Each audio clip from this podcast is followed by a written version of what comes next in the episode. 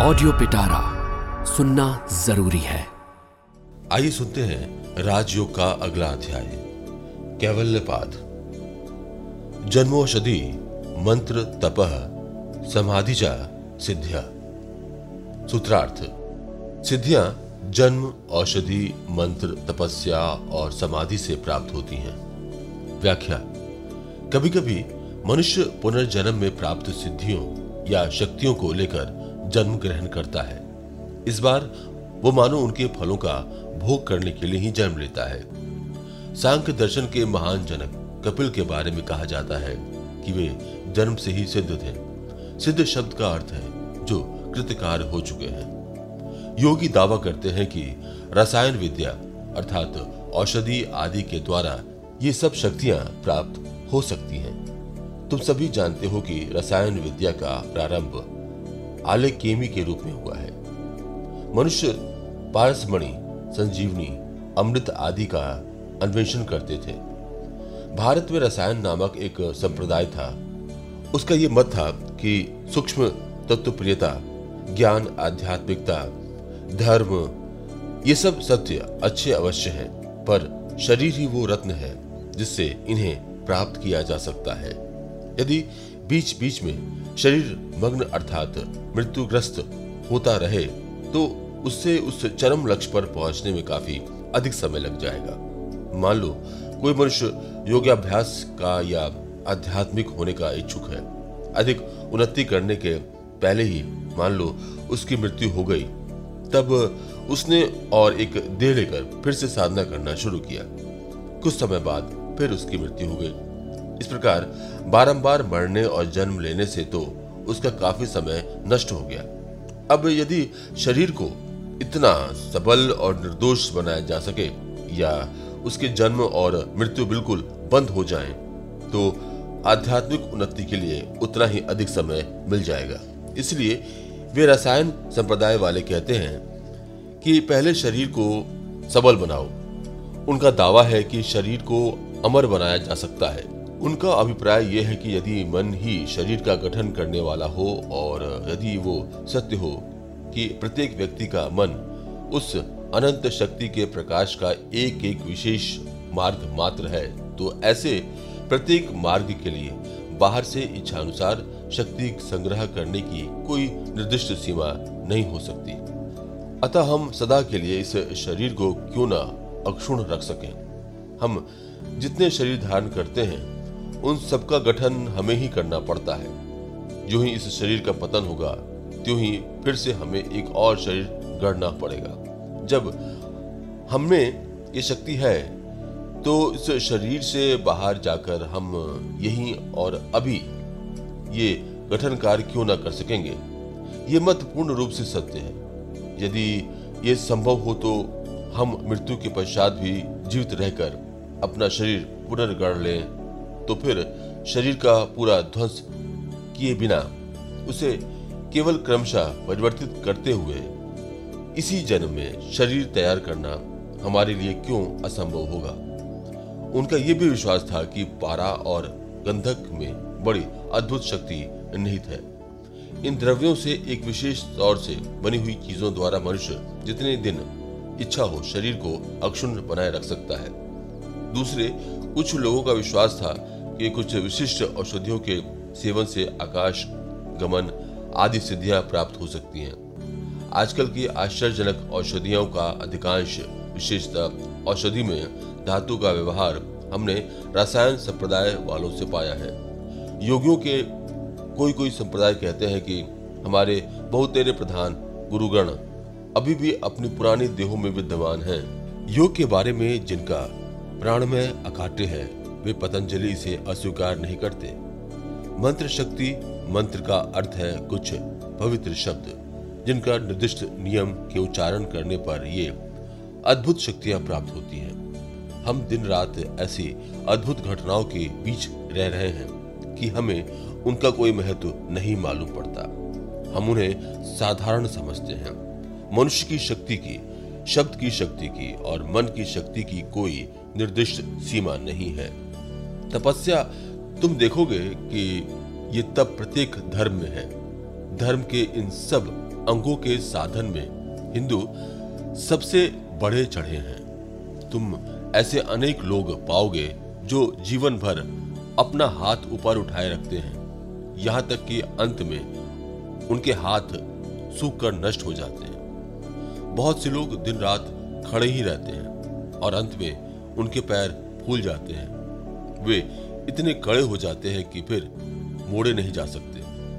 जीवन भर उन्हें खड़ा ही रहना पड़ता है। मैंने एक समय ऊपर हाथ उठाए हुए एक व्यक्ति को देखा था। मैंने उसे पूछा, जब तुम पहले पहल इसका अभ्यास करते थे, तब तुम्हें कैसा लगता था? उसने कहा पहले पहल भयानक पीड़ा मालूम होती थी। इतना ही नहीं, मुझे नदी में जाकर पानी में डूबे रहना पड़ता था। उससे कुछ समय के लिए पीड़ा थोड़ी कम मालूम होती थी। एक महीने बाद फिर कोई विशेष कष्ट नहीं हुआ। इस प्रकार के अभ्यास से सिद्धियाँ प्राप्त होती हैं। समाधि यही यथार्थ योग है। यही इस शास्त्र का मुख्य विषय है और यही सिद्धि का प्रधान साधन है। पहले जिन सबके बारे में कहा गया है, ये गौण साधन मात्र है। उनके द्वारा ये परम पद प्राप्त नहीं होता। समाधि के द्वारा हम मानसिक, नैतिक या आध्यात्मिक, जो कुछ चाहे सब प्राप्त कर सकते हैं। जत्यंतर परिणाम, प्रकृत्या पुराता। सूत्रार्थ, जत्यांतर परिणाम। एक जाति से दूसरी जाति में परिवर्तन। प्रकृति के पूर्ण होने से होता है। व्याख्या, पतंजलि ने कहा है कि ये शक्तियाँ जन्म से प्राप्त होती हैं। कभी कभी वे औषधि विशेष से प्राप्त होती हैं। फिर तपस्या से भी उन्हें पाया जा सकता है। उन्होंने ये भी स्वीकार किया है कि इस शरीर को जब तक इच्छा हो रखा जा सकता है। अभी वे ये बता रहे हैं कि शरीर के एक जाति से दूसरी जाति में परिणत होने का क्या कारण है। वे कहते हैं कि यह प्रकृति से पूर्ण होने से होता है। अगले सूत्र में वे इसकी व्याख्या करते हैं। निमित्रम, प्रयोजकम, प्रकृति नाम, वर्ण, भेदस्तु, तत्र। क्षेत्रिक व्रता। सूत्रार्थ, सत्य और असत्य कर्म प्रकृति के परिणाम, परिवर्तन के प्रत्यक्ष कारण नहीं है। वर्ण वे उसकी बाधाओं को दूर कर देने वाली निमित्त मात्र हैं। जैसे किसान जब पानी के बहने में रुकावट डालने वाली मेड़ को मोड़ देता है तो पानी अपने स्वभाव से ही बह जाता है। व्याख्या जब कोई किसान खेत में पानी सींचने की इच्छा करता है तो उसे अन्य किसी जगह से पानी लाने की आवश्यकता नहीं होती।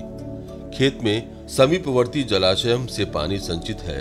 बीच में बाँध रहने के कारण पानी खेत में नहीं आ पा रहा है।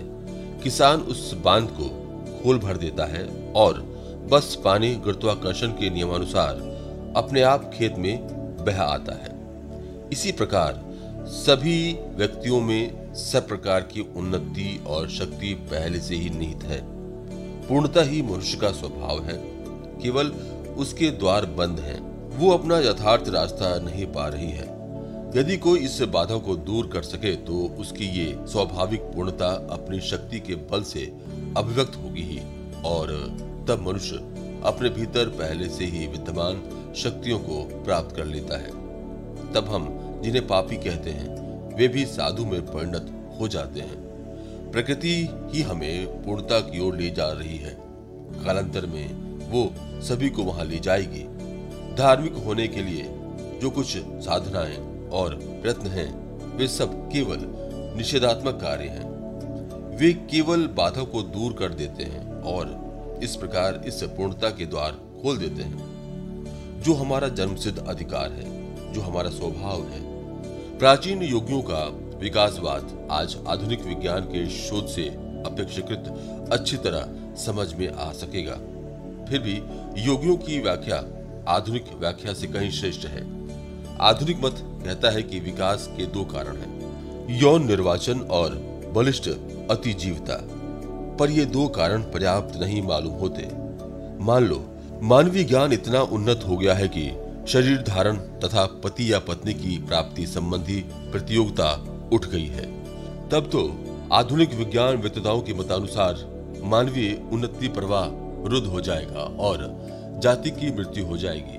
फिर इस मत के फलस्वरूप तो प्रत्येक अत्याचारी व्यक्ति अपने विवेक से छुटकारा पाने की एक युक्ति पा लेता है। ऐसे मनुष्यों की कमी नहीं, जो दार्शनिक नामधारी बन, जितने भी दुष्ट और अनुपयुक्त मनुष्य हैं। मानो ये भी उपयुक्तता और अनुपयुक्तता के एकमात्र विचारक हैं। उन सबको मारकर मनुष्य जाति की रक्षा करना चाहते हैं। किंतु प्राचीन विकासवादी महापुरुष पतंजलि कहते हैं कि परिणाम या विकास का वास्तविक रहस्य है। प्रत्येक व्यक्ति में जो पूर्णता पहले से ही निहित है, उसी की अभिव्यक्ति या विकास मात्र। वे कहते हैं कि इससे पूर्णता की अभिव्यक्ति में बाधा हो रही है। हमारे अंदर ये पूर्णता रूप अनंत ज्वार अपने को व्यक्त करने के लिए संघर्ष कर रहा है। ये संघर्ष और होड़ केवल हमारे अज्ञान के फल हैं। ये इसलिए होते हैं कि हम नहीं जानते कि ये दरवाज़ा कैसे खोला जाए और पानी भीतर कैसे लाया जाए। हमारे पीछे जो अनंत ज्वार है, वो अपने को व्यक्त करेगा ही। वही समस्त अभिव्यक्ति का कारण है। केवल जीवन धारण या इंद्रिय सुखों को चरितार्थ करने की चेष्टा इस अभिव्यक्ति का कारण नहीं है। ये सब संघर्ष तो वास्तव में क्षणिक है, अनावश्यक है, बाह्य व्यापार मात्र है। ये सब अज्ञान से पैदा हुए हैं। सारी होड़ बंद हो जाने पर भी जब तक हम में से प्रत्येक व्यक्ति पूर्ण नहीं हो जाता, तब तक हमारे भीतर निहित ये पूर्ण स्वभाव हमें क्रमशः उन्नति की ओर अग्रसर कराता रहेगा। अतः ये विश्वास करने का कोई कारण नहीं कि होड़ या प्रतियोगिता उन्नति के लिए आवश्यक है। पशु के भीतर मनुष्य अव्यक्त रूप से निहित है। जो ही द्वार खोल दिया जाता है, अर्थात जो ही बाधा हट जाती है तो ही वो मनुष्य व्यक्त हो जाता है। इसी प्रकार मनुष्य के भीतर भी देवता व्यक्त रूप से विद्यमान है। केवल अज्ञान का आवरण उसे व्यक्त नहीं होने देता। जब ज्ञान इस आवरण को चीर डालता है, तब भीतर का वो देवता व्यक्त हो जाता है। निर्माण, चिंतान्य, स्मिता, मात्रत्व। सूत्रार्थ, बनाए हुए चित्त केवल अस्मिता, अंतत्व से बने होते हैं। व्याख्या, कर्मवाद का तात्पर्य यह है कि हमें अपने भले बुरे कर्मों का फल भोगना ही पड़ता है। और सारे दर्शन शास्त्रों का एकमात्र उद्देश्य यह है कि मनुष्य अपनी महिमा को जान ले। सभी शास्त्र मनुष्य की आत्मा की महिमा की घोषणा कर रहे हैं। फिर उसके साथ कर्मवाद का भी प्रचार कर रहे हैं। शुभ कर्मों का शुभ फल और अशुभ कर्मों का अशुभ फल होता है। यदि शुभ और अशुभ कर्म आत्मा पर प्रभाव डाल सकते हो तो फिर आत्मा तो कुछ भी नहीं रही। वास्तव में अशुभ कर्म तो पुरुष के अपने स्वरूप की अभिव्यक्ति में बाधा भर डालते हैं। और शुभ कर्म उन बाधाओं को दूर कर देते हैं। तभी पुरुष की महिमा प्रकट होती है। स्वयं पुरुष में कभी परिवर्तन नहीं होता। तुम चाहे जो करो, तुम्हारी महिमा को तुम्हारे अपने स्वरूप को कुछ भी नष्ट नहीं कर सकता, क्योंकि कोई भी वस्तु आत्मा पर प्रभाव नहीं डाल सकती। उससे आत्मा पर मानो एक आवरण भर पड़ जाता है, जिससे आत्मा की पूर्णता ढक जाती है। योगी जल्दी जल्दी कर्म का क्षय कर डालने के लिए कार्य व्यू शरीर समूह का सृजन करते हैं। फिर इन सब शरीरों के लिए वे अपनी अस्मिता या अंतत्व से बहुत से चित्तों की सृष्टि करते हैं। इन निमित्त चित्तों को मूल चित्त से उनका भेद स्पष्ट करने के लिए निर्माण चित्त कहते हैं। प्रवृत्तिर भेदे, प्रयोजकम चित्त मेक मने केशाम। सूत्रार्थ, यद्यपि इन विभिन्न बनाए हुए चित्तों के कार्य विभिन्न प्रकार के हैं तो भी वो एक आदि मूल चित्त ही उन सबका नियंता है। व्याख्या, ये अलग अलग चित्त जो अलग अलग देहों में कार्य करते हैं, निर्माण चित्त कहलाते हैं, और इन निर्मित शरीरों को निर्माण देह कहते हैं। भूत और मन मानो दो अनंत भंडार के समान हैं। योगी होने पर ही तुम उन पर अधिकार प्राप्त करने का रहस्य जान सकोगे। तुम्हें तो वो सदैव विदित था, पर तुम जो उसे भूल भर गए थे। तुम जब योगी हो जाओगे तो वो फिर से तुम्हारी स्मृति में आ जाएगा। तब तुम उसे लेकर जो इच्छा हो वही कर सकोगे। जिस उपादान से इस बृहद ब्रह्मांड की उत्पत्ति होती है, ये निर्माचित भी उसी उपादान में निर्मित होते हैं। मन और भूत आपस में एक दूसरे से बिल्कुल भिन्न पदार्थ नहीं हैं। वे तो एक ही पदार्थ की दो विभिन्न अवस्थाएँ मात्र हैं। अस्मिता ही वो उपादान, वो सूक्ष्म वस्तु है, जिससे योगी के ये निर्माण चित्त और निर्माण दे तैयार होते हैं। अतएव योगी अब प्रकृति की इन शक्तियों का रहस्य जान लेते हैं। तब वे अस्मिता नामक पदार्थ से जितनी इच्छा हो, उतने मन और शरीर निर्माण कर सकते हैं। तत्र ध्यान जन्मनाशयम। सूत्रार्थ, उन विभिन्न चित्तों में से जो चित्त समाधि द्वारा उत्पन्न होता है, वो वासना शून्य होता है। व्याख्या, विभिन्न व्यक्तियों में हम जो विभिन्न प्रकार के मन देखते हैं, उनमें वही मन सबसे ऊँचा है जिसे समाधि अवस्था प्राप्त हुई है। जो व्यक्ति औषधि, मंत्र या तपस्या के बल से कुछ शक्तियाँ प्राप्त कर लेता है, उसकी वासनाएँ बनी ही रहती हैं। पर जो व्यक्ति योग के द्वारा समाधि प्राप्त कर लेता है, केवल वही समस्त वासनाओं से मुक्त होता है। कर्मा, शुक्ला, कृष्णम, योगिन स्त्री विद मित, रेशा। सूत्रार्थ, योगियों के कर्म शुक्ल भी नहीं और कृष्ण भी नहीं, पर दूसरों के कर्म तीन प्रकार के होते हैं, शुक्ल, कृष्ण और मिश्र। व्याख्या, जब योगी इस प्रकार की पूर्णता प्राप्त कर लेते हैं, तब उनके कार्य और उनके कार्यों के फल उन्हें फिर बाँध नहीं सकते, क्योंकि उनमें वासना का संस्पर्श नहीं रह जाता। वे केवल कर्म किए जाते हैं। वे दूसरों के हित के लिए काम करते हैं, दूसरों का उपकार करते हैं, किंतु वे उसके फल की चाह नहीं रखते। अतः वो उनके पास नहीं आता, पर साधारण मनुष्यों के लिए जिन्हें ये सर्वोच्च अवस्था प्राप्त नहीं हुई है। कर्म त्रिविध होते हैं। कृष्ण पाप कर्म, शुक्ल पुण्य कर्म और मिश्र पाप और पुण्य मिले हुए। तत्सत दृपा कानु गुनाना मेवाभी व्यक्ति वासनायम। सूत्रार्थ, इन त्रिविध कर्मों से प्रत्येक अवस्था में वे भी वासनाएँ प्रकट होती हैं, जो केवल उस अवस्था में प्रकट होने के योग्य हैं। अन्य सब उस समय के लिए स्थित रूप में रहती हैं। व्याख्या, मान लो मैंने पाप, पुण्य और मिश्रित ये तीन प्रकार के कर्म किए। उसके बाद मान लो मेरी मृत्यु हो गई और मैं स्वर्ग में देवता हो गया। मनुष्य देह की वासना और देव देह की वासना एक समान नहीं है। देव देह खाना पीना कुछ नहीं करती।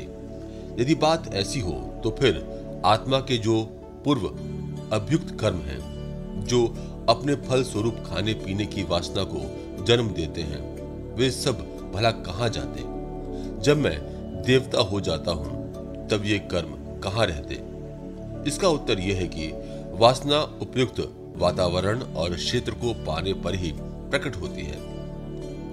जिस समय जिन वासनाओं के प्रकट होने के उपयुक्त वातावरण आता है, उस समय केवल वे ही प्रकट होंगी। शेष सब संचित रहेंगे। इस जीवन में हमारी बहुत सी देवोचित वासनाएँ हैं, बहुत सी मनुष्योचित और बहुत सी पाश्विक।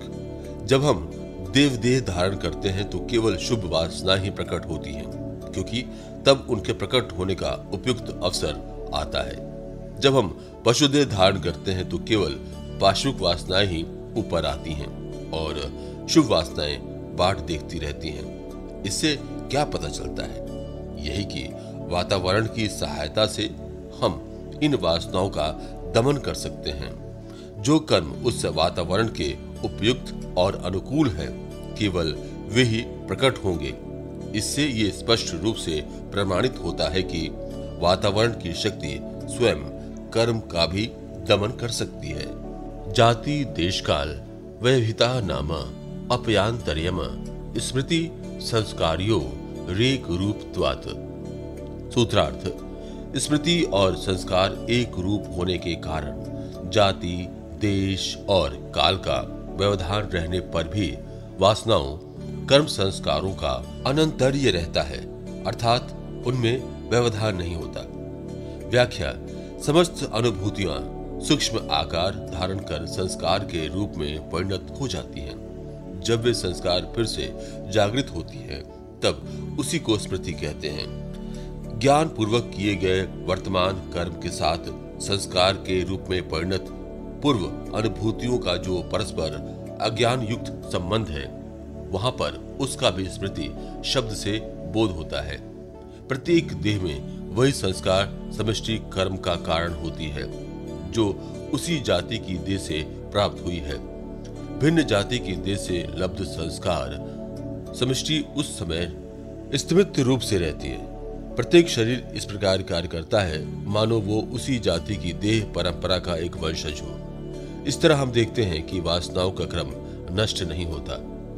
तासा मना दित्वम चाशिक्षु नित्यत्वात्।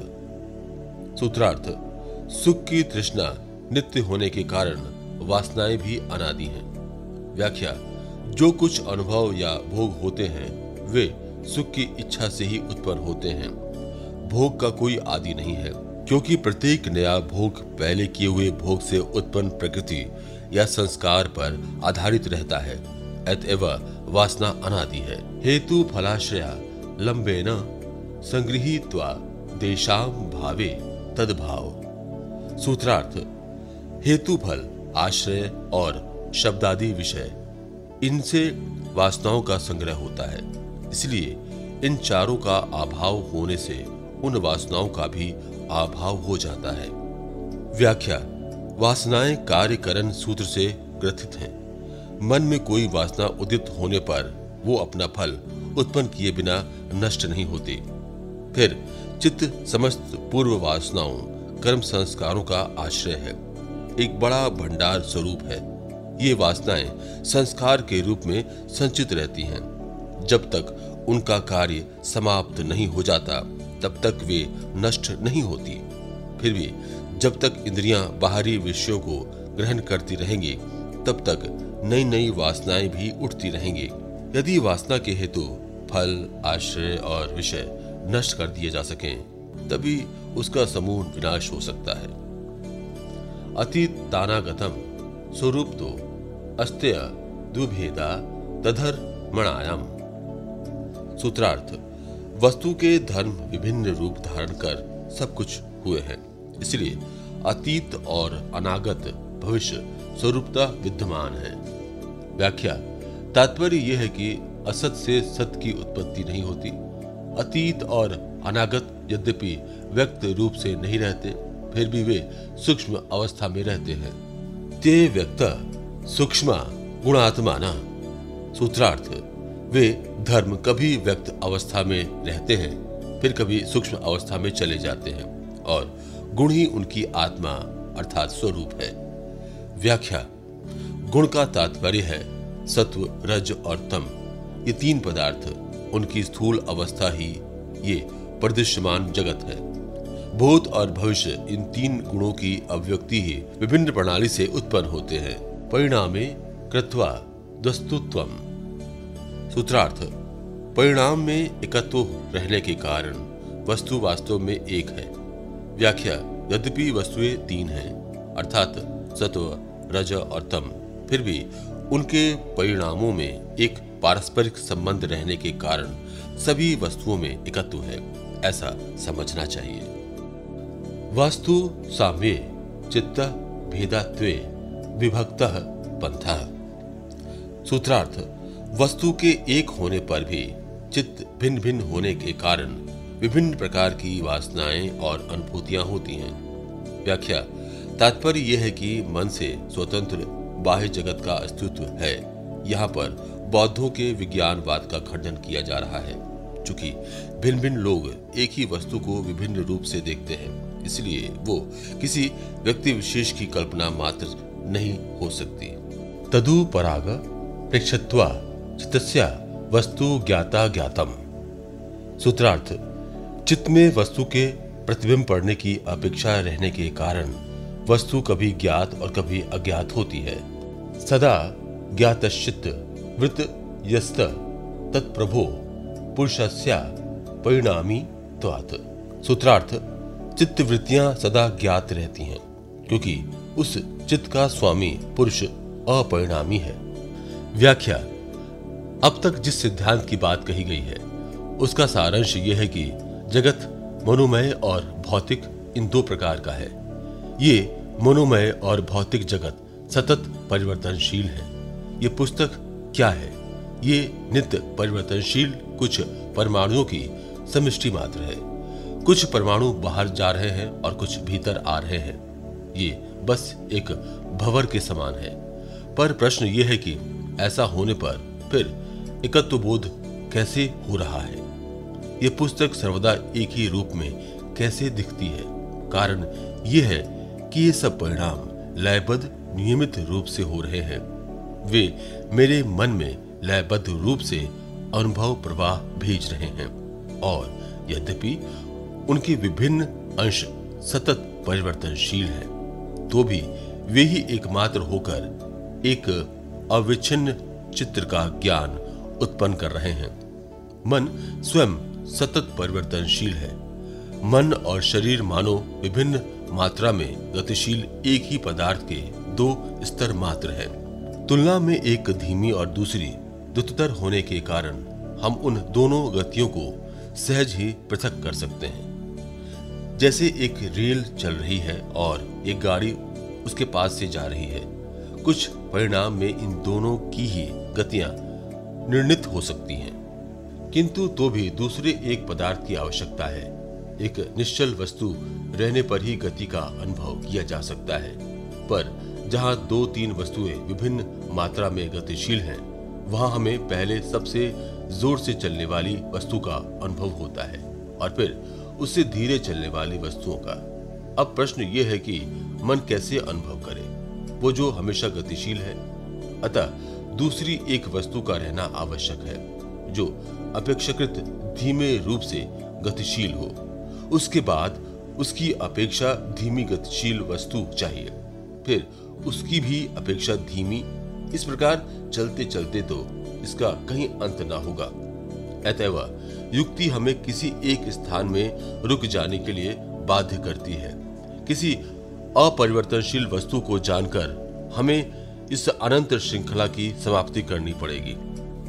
इस कभी समाप्त न होने वाली गति श्रृंखला के पीछे अपरिणामी, असंग, शुद्ध स्वरूप पुरुष विद्यमान है।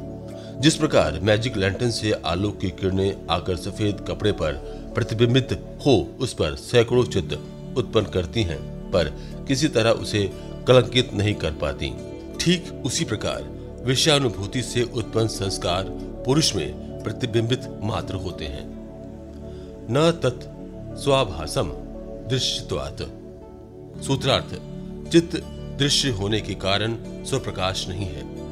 व्याख्या, प्रकृति में सर्वत्र महाशक्ति की अभिव्यक्ति देखी जाती है, किंतु वो स्वप्रकाश नहीं है। स्वभाव से चैतन्य स्वरूप नहीं है। केवल पुरुष ही स्वप्रकाश है। उसके प्रकाश से ही प्रत्येक वस्तु उद्भासित हो रही है। उसी की शक्ति समस्त जड़ पदार्थ और शक्ति के माध्यम से प्रकाशित हो रही है। एक समय क्षोभ यानम धारणम। सूत्रार्थ, एक ही समय में दो वस्तुओं को समझ ना सकने के कारण चित्त स्वप्रकाश नहीं है। व्याख्या यदि चित्त स्वप्रकाश होता तो वो एक साथ ही अपना तथा अपने विषय का अनुभव कर पाता, किंतु ऐसा नहीं होता। चित्त जब किसी विषय वस्तु में तल्लीन रहता है तो ये अपने संबंध में कुछ चिंतन नहीं कर सकता। अतः मन स्वप्रकाश नहीं है, केवल पुरुष ही स्वप्रकाश है। चितांतर दृश्य, बुद्धि, बुद्धिरति प्रसंग स्मृति से अरश्य सूत्रार्थ, एक चित्त को दूसरे चित्त का दृश्य मान लेने पर वो दूसरा चित्त, फिर तीसरे चित्त का दृश्य होगा। इस प्रकार अनवस्था प्राप्त होगी और स्मृति का भी सम्मिश्रण हो जाएगा। व्याख्या, मान लो एक दूसरा चित्त है जो इस पहले चित्त का अनुभव करता है। तब तो एक ऐसे तीसरे चित्त की आवश्यकता होगी जो उस दूसरे चित्त का अनुभव करे। अतएव इस प्रकार इसका कहीं अंत न होगा। इससे स्मृति की भी गड़बड़ी उपस्थित हो जाएगी, क्योंकि तब स्मृति का कोई निर्दिष्ट भंडार नहीं रह जाएगा। चित्ते प्रति संक्रमाया स्तदा कारो पत्तो स्व बुद्धि संवेदनम। सूत्रार्थ, चित्त पुरुष अपरिणामी है। चित्त जब उसका आकार धारण करता है, तब वो ज्ञानमय हो जाता है। व्याख्या, ज्ञान पुरुष का गुण नहीं है। ये हमें स्पष्ट रूप से समझा देने के लिए पतंजलि ने यह बात कही है।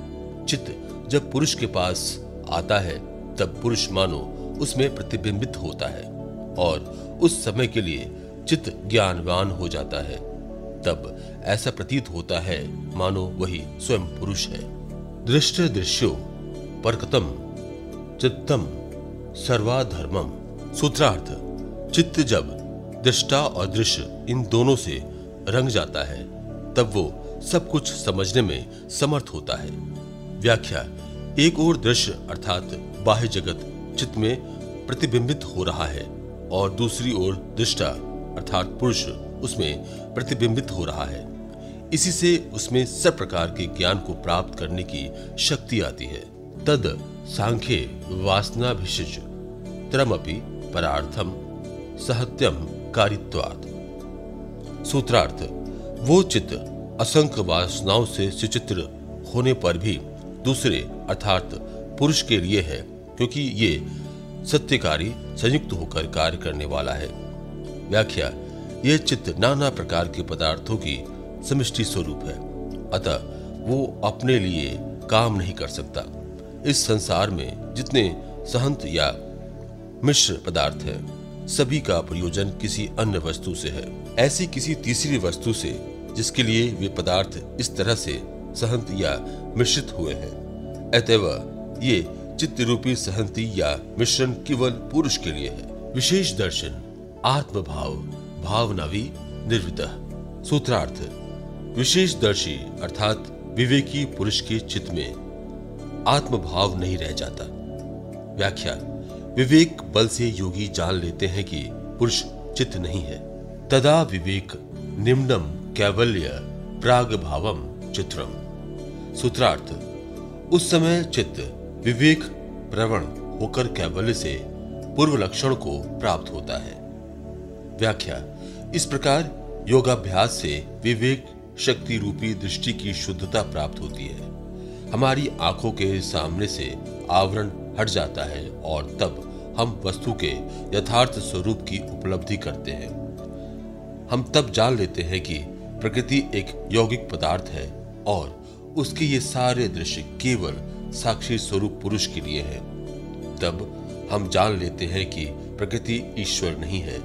इस प्रकृति की सारी संगति, सारे संयोग केवल हमारे हृदय सिंहासन में विराजमान राजा पुरुष को ये सब दृश्य दिखाने के लिए है। अब दीर्घ काल तक अभ्यास के फल स्वरूप विवेक का उदय होता है। तब भय चला जाता है और केवल की प्राप्ति हो जाती है। तक्षी दृशु प्रत्यय अंतराणी संस्कारेभ्यम। सूत्रार्थ, उनके विघ्न स्वरूप बीच बीच में जो विचार उत्पन्न होते हैं, वे संस्कारों से आते हैं। व्याख्या, हमें सुखी करने के लिए कोई बाहरी वस्तु आवश्यक है। ऐसा विश्वास पैदा करने वाले जो सब भाव हमें उठते हैं, वे सिद्धि लाभ में बाधक है। पुरुष स्वभाव से सुख स्वरूप और आनंद स्वरूप है, पर यह ज्ञान पूर्व संस्कारों से ढका हुआ है। इन सब संस्कारों का क्षय होना आवश्यक है। हान मेशाम कलेश वदुक्तम। सूत्रार्थ, जिन उपायों से कलेशों के नाश की बात कही गई है। इन संस्कारों को भी ठीक उन्हीं उपायों से नष्ट करना होगा।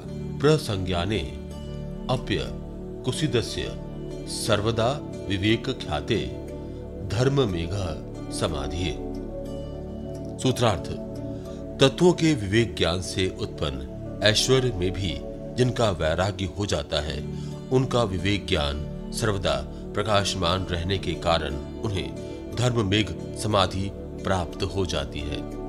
व्याख्या, जब योगी इस विवेक ज्ञान को प्राप्त कर लेते हैं, तब उनके पास पूर्व अध्याय में बतलाई गई सिद्धियाँ आती हैं, पर सच्चे योगी इन सब का परित्याग कर देते हैं। उनके पास धर्म मेघ नामक एक विशेष प्रकार का ज्ञान, एक विशेष प्रकार का आलोक आता है।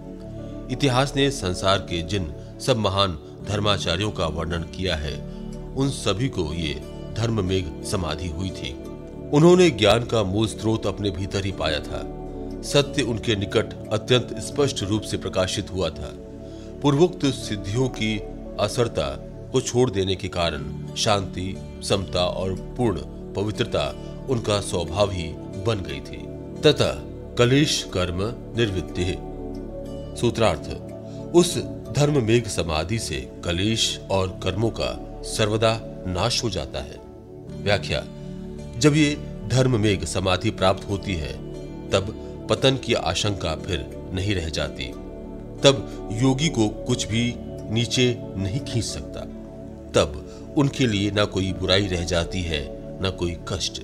तदा सर्वावरण मला पितस्य ज्ञान, स्यान, न त्याज, गेन मलप्पम। सूत्रार्थ, उस समय ज्ञान सब प्रकार के आवरण और अशुद्धि से रहित होने के कारण अनंत हो जाता है, अतः गे अल्प हो जाता है। व्याख्या, ज्ञान तो भीतर में ही है, केवल उसका आवरण चला जाता है। किसी बौद्ध शास्त्र ने, बुद्ध ये एक अवस्था का सूचक है, शब्द की परिभाषा दी है। अनंत आकाश के समान अनंत ज्ञान। ईसा इस अवस्था की प्राप्ति कर क्राइस्ट हो गए थे। तुम सभी उस अवस्था की प्राप्ति करोगे। तब ज्ञान अनंत हो जाएगा। अतः गे अल्प हो जाएगा। तब ये सारा जगत अपनी सब प्रकार की गे वस्तुओं के साथ पुरुष के समक्ष शून्य रूप से प्रतिभाषित होगा। साधारण मनुष्य अपने को अत्यंत शुद्र समझता है, क्योंकि उसका गे वस्तु अनंत प्रतीत होती है। तथा कृतार्थानम परिणाम क्रम समाप्ति है।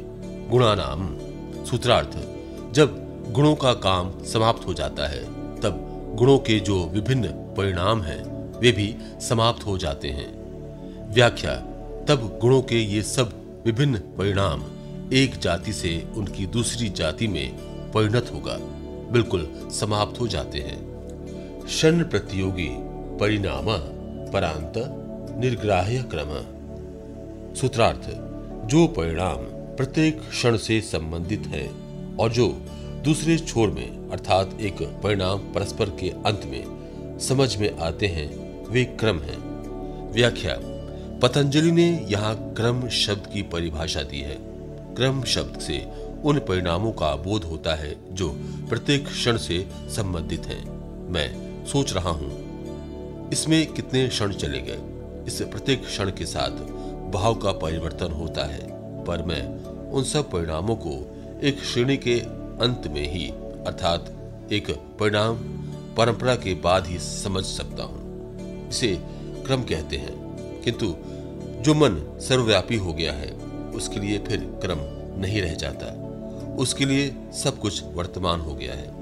उसके लिए केवल वर्तमान ही रहता है, भूत और भविष्य। उसके ज्ञान से बिल्कुल चले जाते हैं। तब वो मन काल पर विजय प्राप्त कर लेता है और उसके पास समस्त ज्ञान एक क्षण में आकर उपस्थित हो जाता है। उसके पास सब कुछ विद्युत की झलक के समान झट से प्रकाशित हो जाता है। पुरुषार्थ, शून्यानाम, गुणानाम प्रति प्रसव कैवलम, स्वरूप प्रतिष्ठा व चिति शक्ति रीति।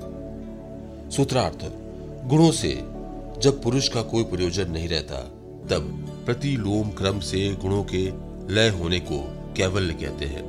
अथवा यूँ कहिए कि दृष्टा चित्त शक्ति का अपने स्वरूप में प्रतिष्ठित हो जाना कैवल्य है।